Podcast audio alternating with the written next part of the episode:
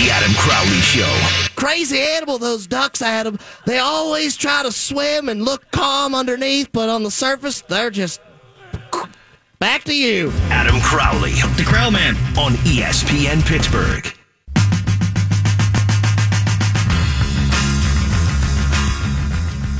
Clint Hurdle said the best retaliation for the Pirates was to, quote, beat them. Not with like a bat or a hammer or your fists, but like win the baseball game. So much for that. The Pirates bitched out on hitting Rizzo on Monday. They bitched out on Tuesday as well. Two days in a row, and Rizzo and the Cubs did not have to pay for their actions, did not have to pay for their crimes. Rizzo, bad slide. Maddon, for still thinking the rule book was the 1995 rule book, for being a victim blamer, an old school heel. The Pirates could have taken their pound of flesh. Pirates could have gone eye for an eye. They didn't. Their idea for retribution, as Clint Hurdle said, was to beat the Cubs.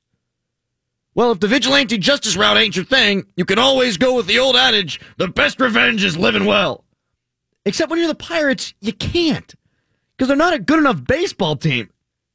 Just a reminder, Pirates fans who were doing the old victory lap when they were six games over 500, they've now gone 2 and 9 in their last 11 games. They've fallen six games back in the division. They're now three games back of the second wild card. They're not a good baseball team. At least not right now.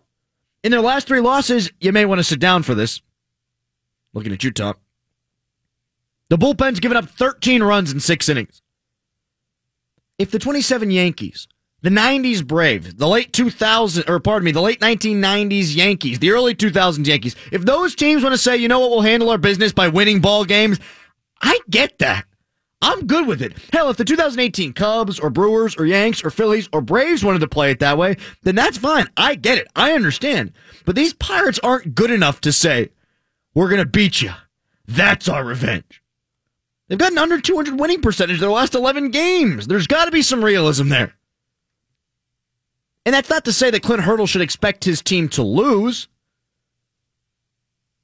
But it is to say, or not to say, I suppose, living well is good revenge.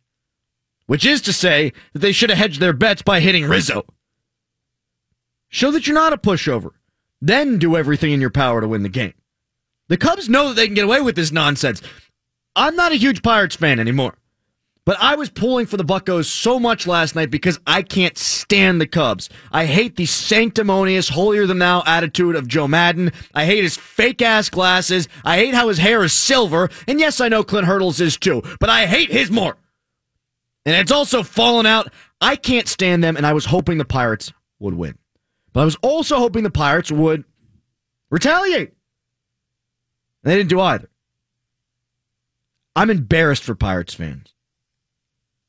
The Cubs are a superior organization with a better team.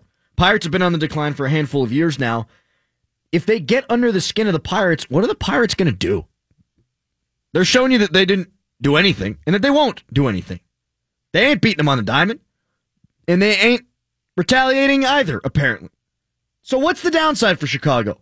What was the downside of the plantar fasciitis play? What's the retaliation for the Rizzo play? It's nothing and nothing. Because the Pirates are chicken bleeps. We won't throw at your head, but at least we'll lose to you too. And I think this is fracturing the Pirates clubhouse. After the game, Diaz said, quote, My teammates will always protect me. That's the culture here. That's who we are. We'll protect each other, and I've always felt that protection, end quote. Meanwhile, look around the Pirates clubhouse. Who's come to his aid? Clint Hurdle. Anybody else? Anybody. Not that I've read, not that I've seen. They didn't have his back. And Freese got into it with Cora, which is, again, a bad look. Cervelli said, quote, the Cubs play hard. I don't see anything wrong with that, end quote. The catcher!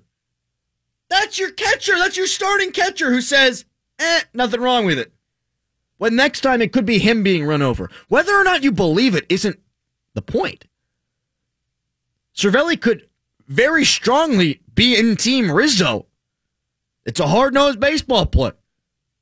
but you have to have the back of your teammate. There could be guys in Chicago that might feel the way Diaz feels, but they are all saying that they've got Rizzo's back. Chicago's got a controlled message. Chicago's got a great leader.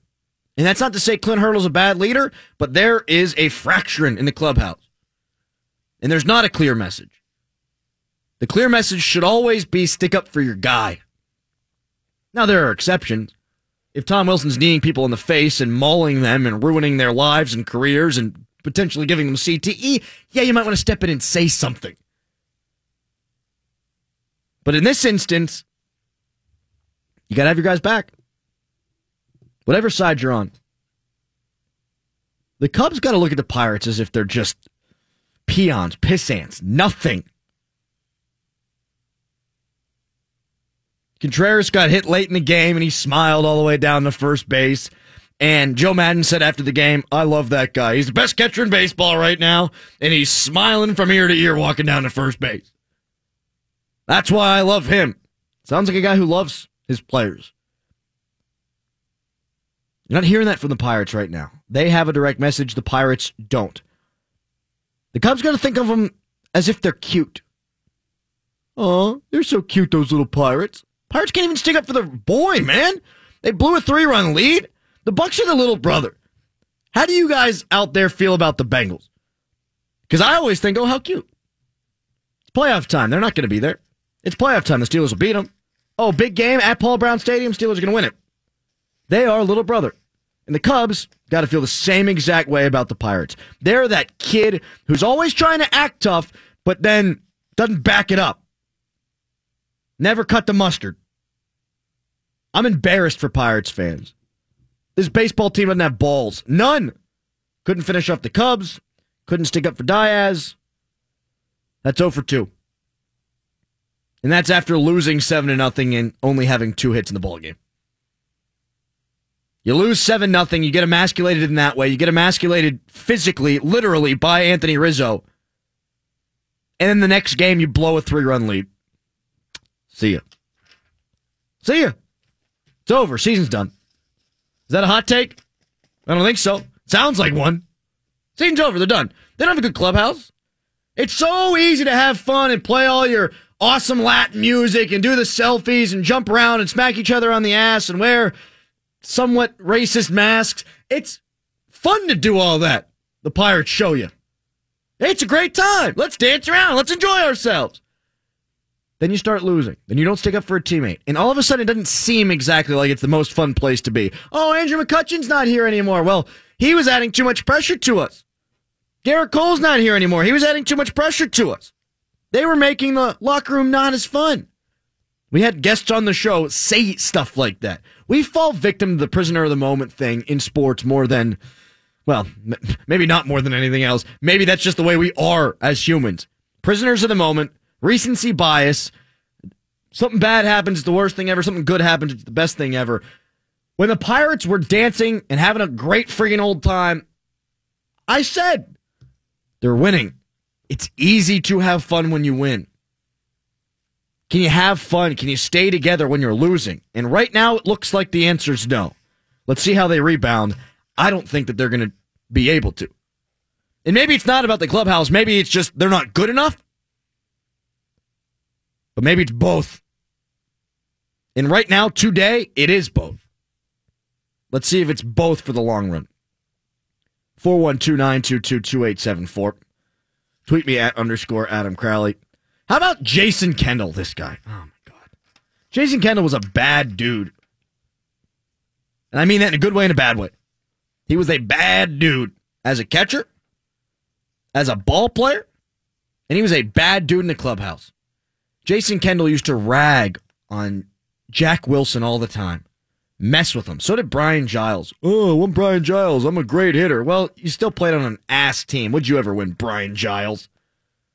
And Jason Kendall, big ass wad of chew in his face, always ripping up on Jack Wilson. These are the things you hear through the grapevine. He was a terrible teammate. Well, now he's got an ability to be relevant for once, again, here in Pittsburgh. Let me get my opinion out there. And what's he doing? He's saying that Diaz should have pushed off from the front of the plate, not the back of the plate. Man, again, can we quit blaming Diaz here? He got three feet out of the way of the plate. It's pretty simple. If Rizzo follows the rules, we're still talking about, we're not talking about this today. We're talking about something else. Diaz wasn't even thinking about a player barreling in because the rule dictates that you shouldn't do that. Rizzo was hard nosed, and that was a badass play in Kendall's time. But it's not Kendall's time anymore. The rules have changed. The game has evolved. That means opinions need to change. Opinions need to evolve too, period. Kessel was, Kessel, Kendall was a really good player. Both were 18. Nope, 81. Dyslexia. The all time games caught leader for the Pirates. But if he wants to act as if the rules are the same as they were a decade ago, he probably shouldn't be talking. Jason Kendall. Douche.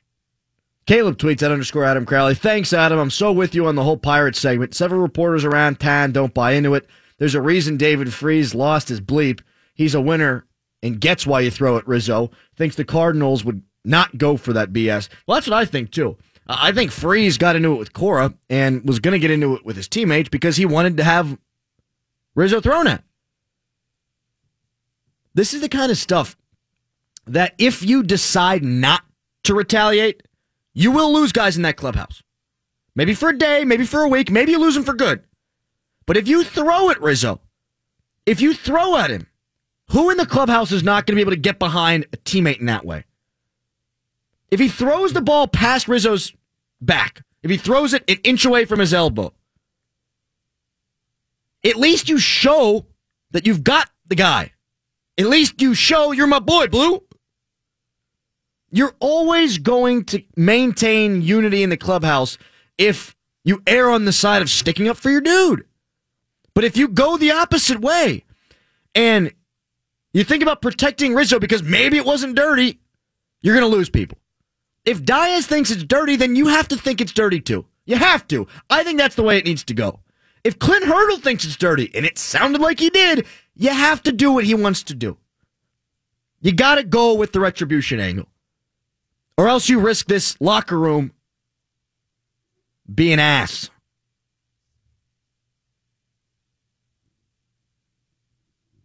Kevin tweets at underscore Adam Crowley about the burner accounts in the media. I think the better question is how many burner accounts does DK have? How many followers has he got? Three. 140,000? Three. I think there's three. Three burner accounts? I'm sure he's got some. I'm sticking with three. Some. I'm sticking with three. I think he's got some. Three. Some. Three. Some. Three. I'm not going to put a number on it. I'm gonna go four. That's a party. Not the only thing that's going to be burning after that. Up next, Stanley Cup final right here on ESPN Pittsburgh starts at 8 o'clock. So we'll talk to Jesse Marshall from The Athletic about the series and whether or not it's going to be a good one and what's going to happen. It's Crowley Show. I was driving in my car and I smelled a number five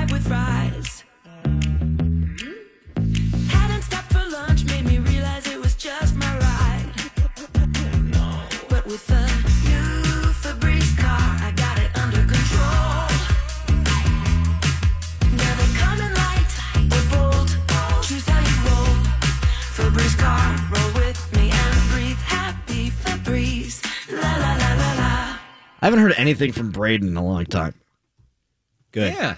He did uh, like one of your tweets, I think. Okay, I, I'm I'm worried that it's because of the anthem stuff, and I I might have pushed him away. You went hard at that. I mean, but look, you you can still be friends.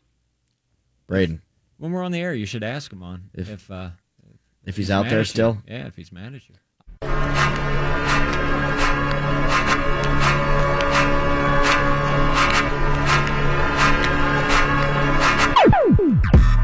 Stanley Cup final game number two tonight. Vegas, Washington, Vegas leading one nothing. You know all this. Marc Andre Fleury not great in game one, nor was Braden Holtby. And I'm worrying about that trend not continuing. I love watching good goaltending, but I love watching the puck go into the back of the net. Now, I don't think either goaltender was awful, but they played below the standards that they've set certainly for themselves over the course of the playoffs. But I want goals.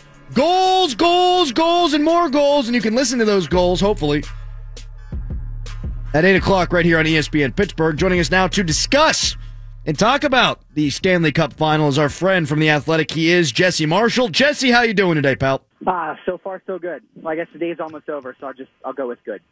Good. Uh, It wasn't convincing, but we'll go with good.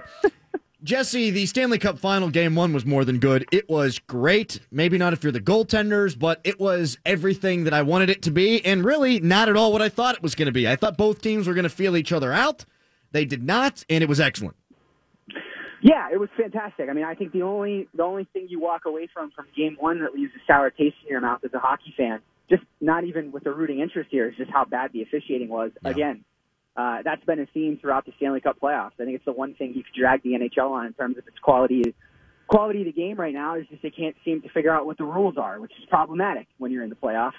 Um, but you're right. I, I, I honestly thought, Adam, like looking at this series objectively, I honestly thought that we were in for a low scoring series. There's going to be a battle of two goaltenders, one of which in Marc Andre Fleury, who is going on a run that we just have not seen in, in the post lockout era of the game. And you could probably even go back um, even further than that. Uh, and, and not see a performance like the one he's put forth. And Braden Holtby hasn't been that good, Adam, but he's been pretty great for the Capitals down the stretch run, and shutting out the uh, you know Tampa Bay Lightning at the end of that series. So that I didn't expect uh, the amount of goals that we got, but I'm certainly not upset about it. Um, I think one thing we saw is that you know the Capitals have kind of packed it in a little bit these playoffs, Adam. They've been playing a lot of defense. They've been stacking up their defensive blue line, and uh, Vegas just isn't going to let you do that. Uh, and the Caps had to open that game up a little bit uh, in game one because uh, the way that Vegas plays and how they attack as a unit and how quick they are, uh, you cannot just sit back and try to defend your own blue line against them. And I think that's ultimately uh, why we might see these kind of wacky, the wacky games, the high scoring games, you know, we saw in game one that might continue uh, on through the rest of the series. Can you explain a little bit what Vegas does do that makes it difficult for Washington to play that way? puck support, Adam. That's the biggest thing. They, you don't ever see a Golden Knights player burst across the red line with speed without somebody in tow. Uh, and that was something I really clamored for the Penguins to do against the Capitals as well, because I, structurally speaking, Adam, to paint a picture of this, the Capitals want to have three players on their defensive blue line, two defensemen and a forward. They don't care which forward it is. It's not the old left wing lock where it always had to be the left winger. Uh, first forward back's going to join the defense, stack up on that blue line. What Vegas does so well is when they have a puck carrier approach that structure, they always have somebody next to them or behind them that gives them an immediate passing option A, and B gives them should there be a, a puck battle that's created or uh, somebody gets trapped along the wall, there's somebody there that can help. They don't ever put forwards in a situation where they're just abandoned all by themselves. Uh, and I think that's huge. Right? Defending the rush when it's one player is one thing. Defending the rush with a guy that has the puck and has a passing option directly near him, that's a I think I think I would highlight that, and then the other thing I would say, Adam, is that Vegas is just too fast. They have a little bit of that Penguins in them. They want to start the breakout before your team has the ability to set up in that structure in the neutral zone in the first place. And I think both of those elements uh, have created a little bit of an uncomfortable situation for the Capitals, who have done a lot to try to hide their deficiencies defensively this this postseason, and, and have been successful in it for the most part uh, up to this series. Jesse Marshall joining us here on the Crowley Show. Uh, what does Washington do now to counter? And does Washington start changing things up this early, or do they wait and see how tonight goes? I think they wait. Um, you know, they, they got their. You know, the one thing you you can say about the Capitals is that the the way that Vegas played in that game gave Washington a lot of odd man opportunities. Uh, they were able to, to to get some turnovers and counter them, and I and I think with Vegas's push to get into the offensive zone as soon as they can, uh, they leave themselves sometimes vulnerable on the back end. In a similar fashion to what happened with the Penguins in the second round. Uh, I don't know that Trotz is going to change anything, but I do think if Washington makes an adjustment, they're going to really try to ratchet up that forecheck. And I think they're going to try to get in on that that uh, Vegas defense and try to attack them at that point of the breakout. Try to create turnovers there as opposed to just sitting back uh, and waiting for that for that attack to come. Uh, and if they can turn up the heat a little bit uh, and try to get in there and, and maybe even send two guys in on that forecheck, which is something we've seen them do a couple times Right. in the playoffs, uh, that then you can play the role of disruptor there uh, in stopping that attack before it ever really has the chance to manifest itself in the first place. So there seems to be this narrative now that tonight's going to be a much more low scoring game. I had a buddy who's a huge Capitals fan who texted me said, "Dude, I think I should hammer the under tonight." Uh, it was 5.5, at least that's where it was earlier. I don't know what it is right now. Uh, do you think that tonight winds up being a more low scoring game and then maybe it changes or do you think we see more like what we saw in game number 1? I would take the under at five. I, I do think that this will be a five goal game tonight, a 3 2 game. Uh, I do think, Adam, that you might see these two teams dip their toe into the pool tonight in the first period, and then you might see all hell break loose in the second and third period after that. Uh, so I wouldn't be surprised if there were portions of tonight's game, I think even specifically the beginning, that are a little bit uh, less intense to start as, as you, you might see these coaches change up things in terms of deployment or, or even, you know, minor structural changes. Uh, I, I think that there, there may be a little bit of a tentativeness given, you know, what went on uh, in game one, but ultimately I do think you're going to get more, more goals tonight as well. Jesse, talk analytics to me, buddy. The fourth line for Vegas, they scored a couple of goals, three if you include the empty netter in game number one. Uh, they've been fairly productive for Vegas in the playoffs. What do the analytics say? Are they driving a lot of possession? How are they playing to that regard? Let me just get this out of the way first, because I've had uh, I've had a I've been inundated uh, with with Ryan Reaves takes over the course of the last uh, you know 48 hours. So uh, first of all, that Vegas fourth line is really not all that good, Adam. Let's Yeah. get that out of the way right now. I, I, a what's happening is they're being matched up with the Capitals fourth line, who's actually somehow worse. Uh, you know, the Penguins themselves really struggled to find an identity for their fourth line this year, uh, and their fourth line dominated Jay Beagle's trio, um, even though it had a little bit of a different faces in it. Then, so I, I think it's more of a testament to how bad Washington's fourth line is. Uh, so are they controlling possession so far in this series? Yes, uh, a little bit against Winnipeg as well. Um, but overall, I, I- think that you know you, you can't retroactively look back and say the Penguins should have done X based on one game in the Stanley Cup final. You know, I think the performance out of that Vegas fourth line is more of an outlier than it is the norm. Um, but I, you know, I, I don't want to take anything away from them. They played very well, uh, but I, it's not.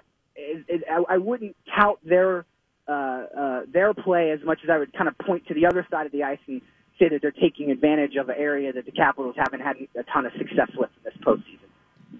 Jesse, if you had to pick one that could have been handled better, the Reaves cross check or the Wilson disgusting hit, which one would you have rather had handled better? And by handled better, I suppose for Wilson, I, I'd like to see that be a suspendable hit. I would. Uh, I know there's no head contact, but I, I still think it was that dirty, uh, that far away from the play, and he was that out of position.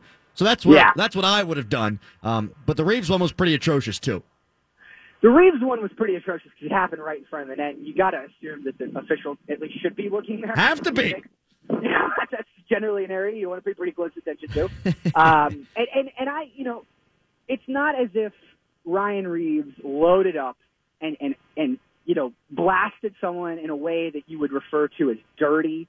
Right, that wasn't like an egregious cross check, but it's you also can't do that, Adam. That's interference, Right. right? I mean, there's no reason that that should have gone uncalled. It was illegal, You know, for- but not dirty as far as I'm concerned. Right. Meanwhile, Exactly. Wilson was both. Right, and, and with it's inconceivable to me that the Capitals did not, or that the the Knights did not walk away from that situation on the power play.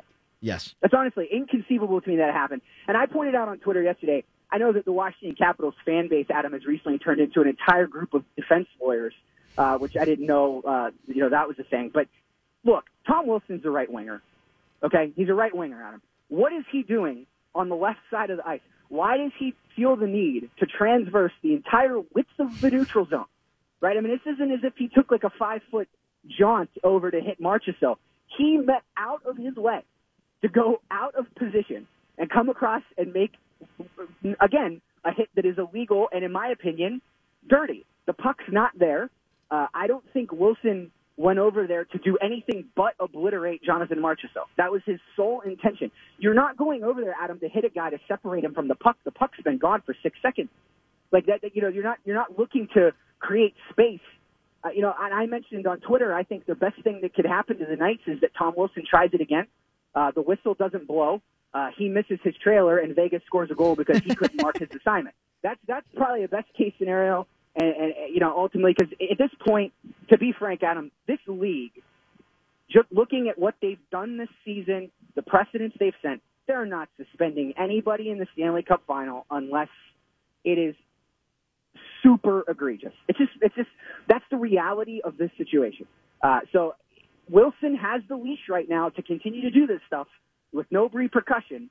I don't expect the, the, Gerard Gallant to, you know, send out Ryan Reaves to try to pummel him because Tom Wilson's not fighting Ryan Reaves. So your hope is that Wilson keeps skating himself out of position to make these hits, and you can cash in in the goal department as a result. Jesse Marshall joining us on the Crowley Show. This all stinks because there is a casual audience watching the Stanley Cup final. Uh, a lot of Vegas people are new to it. Uh, the ratings are up over the last couple of years, so people are watching that haven't been watching. And now, instead of talking about what a great hockey game it was, instead of seeing what a great hockey game it was, it all kind of comes back to the Tom Wilson stuff. And maybe it's what the league deserves, but as somebody who cares about the league, even though I wish I didn't, uh, I'd like to see the focus be hockey. Imagine the conversation that you'd be having uh, if that hit never happens or that call on Reaves gets made. Um, now you're looking at a game that potentially goes into overtime, and from that, right? All the NHL had to do, Adam, was police the game the right way, you know, in October, uh, and, and things would have been fine. Uh, so I agree with you. I mean, and, and don't get me wrong. I mean, there's still conversation about the game. It is Sure. out there, but to your point, it's been drowned out by all this other nonsense. Um, and and this this two sides of the coin. You've got the entire NHL as a whole uh, pointing the finger at Tom Wilson, and then everybody in Washington D.C. kind of hiding in front of him and, and trying to protect him from that criticism. I mean, this is just something that. Uh, and, and to be fair, you're, you think back to the history of this league, having a player that plays the role of pest or plays the role of uh, annoyance in a Stanley Cup final and does it well and does it legally is a great story. It's a great story. You love watching star players have to deal with that stuff uh, when it's in the boundaries of the rules as they're written. Uh, unfortunately, more often than not, in my opinion, what we see from Tom Wilson is uh, pretty much the exact opposite. And rather than you know, uh, uh, you know, playing within the boundary of those rules. I mean, if he was giving somebody the, the business after the whistle, or you know, uh, just playing physical in a clean way, you'd be hard pressed to complain about that. That's good hockey. Uh, but this, you know, as you said, unfortunately, is, is overshadowed what proves to be an unbelievable game. Here's a hockey question. How do you evaluate the goaltenders from the first game? Um, it's tough because those are some really weird goals that got scored. Um, I think that both teams did a really good job of making things uncomfortable for the opposing keeper, which, to be honest with you, I, I think Holtby and Fleury were both playing individually so well that the only way you're going to, you know, sometimes beat down that dam and break that wall open is to, is to get in there and get in their faces and, and make life miserable. Um, I think the goal for both of those teams was when establishing possession in the offensive zone was just to, to, to score the ugliest goals possible. Uh, and don't get me wrong, there were some beautiful ones in that game, but I, I think the key uh, to, to flipping the switch, so to speak, against Fleury or Holtby is, is to make their life miserable, to get traffic in front, to continue to be a presence in the crease. Because if you give these guys, you know, where they're at right now, a clean look at it, um, you'd be hard pressed to point out a weakness. I think on either side of the ice in terms of in terms of goals. So um, I, I would expect more of the same tonight. I'd expect more shenanigans in front of the net and, and, and more attempted deflections and tip pucks and uh, you know just that ugly garbage stuff that that wins at this time of year. Jesse, whatever it was that made you not know if your day was good or not, I hope it makes your day good. I hope you have a nice day, okay? I, I'm like I'm on sabbatical. Adam, life's great. I got no complaints. Not bad, buddy. Be good. Be safe. All right, we'll talk to you soon. Jesse Marshall. Love you, man. Why do I keep doing that? Yeah, stop telling people. gonna you stop love telling them. people I love. It's gonna make it make me and Tom think that when you tell us, you just don't mean it because it's something you say all the time. Uh, maybe it's just something you say when you're not paying attention. I don't know who would ever not be paying attention though. Certainly not us. No. Ever. No, it's your show. You got to Yeah. pay attention. Yeah. Coming up next, hottest take of the day, other crap, and the three stars of the show. CSP ESPN Pittsburgh. You check things all the time, like your email every 10 seconds or your ex's Instagram. But what about checking something as important as your credit? Well, Discover makes it quick, easy, and best of all, free. Discover is now offering FICO credit scores to everyone for free, even if you're not a customer. And checking your score won't hurt your credit. We call it the Discover Credit Scorecard. And once you know your score, you should check to see if your current credit card is the best fit for you. Check your credit, compare your card. Go to discover.com slash credit scorecard. Limitations apply.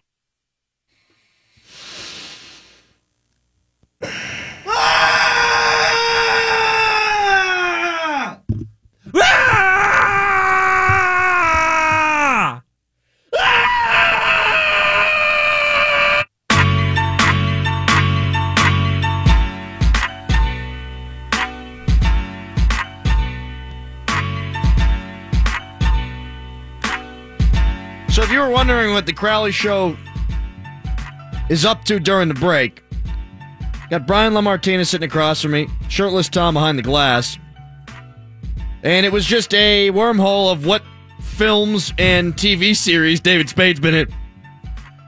It's fun. That son of a bitch has been in a lot. That dude is low key rich, man. Did he get got by the Me Too movement? No, I don't no, think so. But probably the guy that I would have guessed, like, yeah, probably at some time.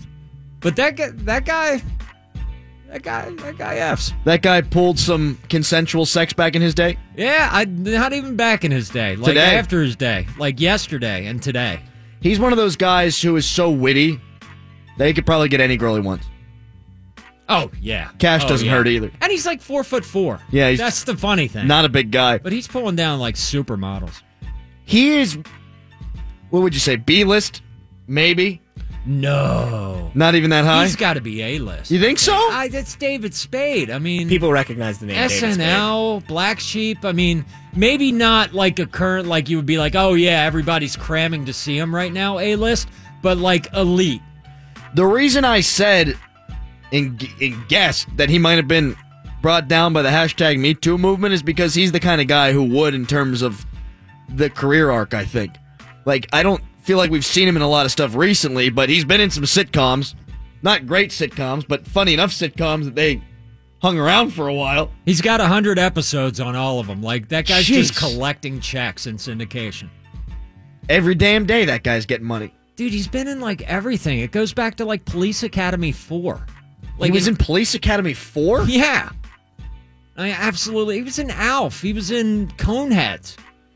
PCU.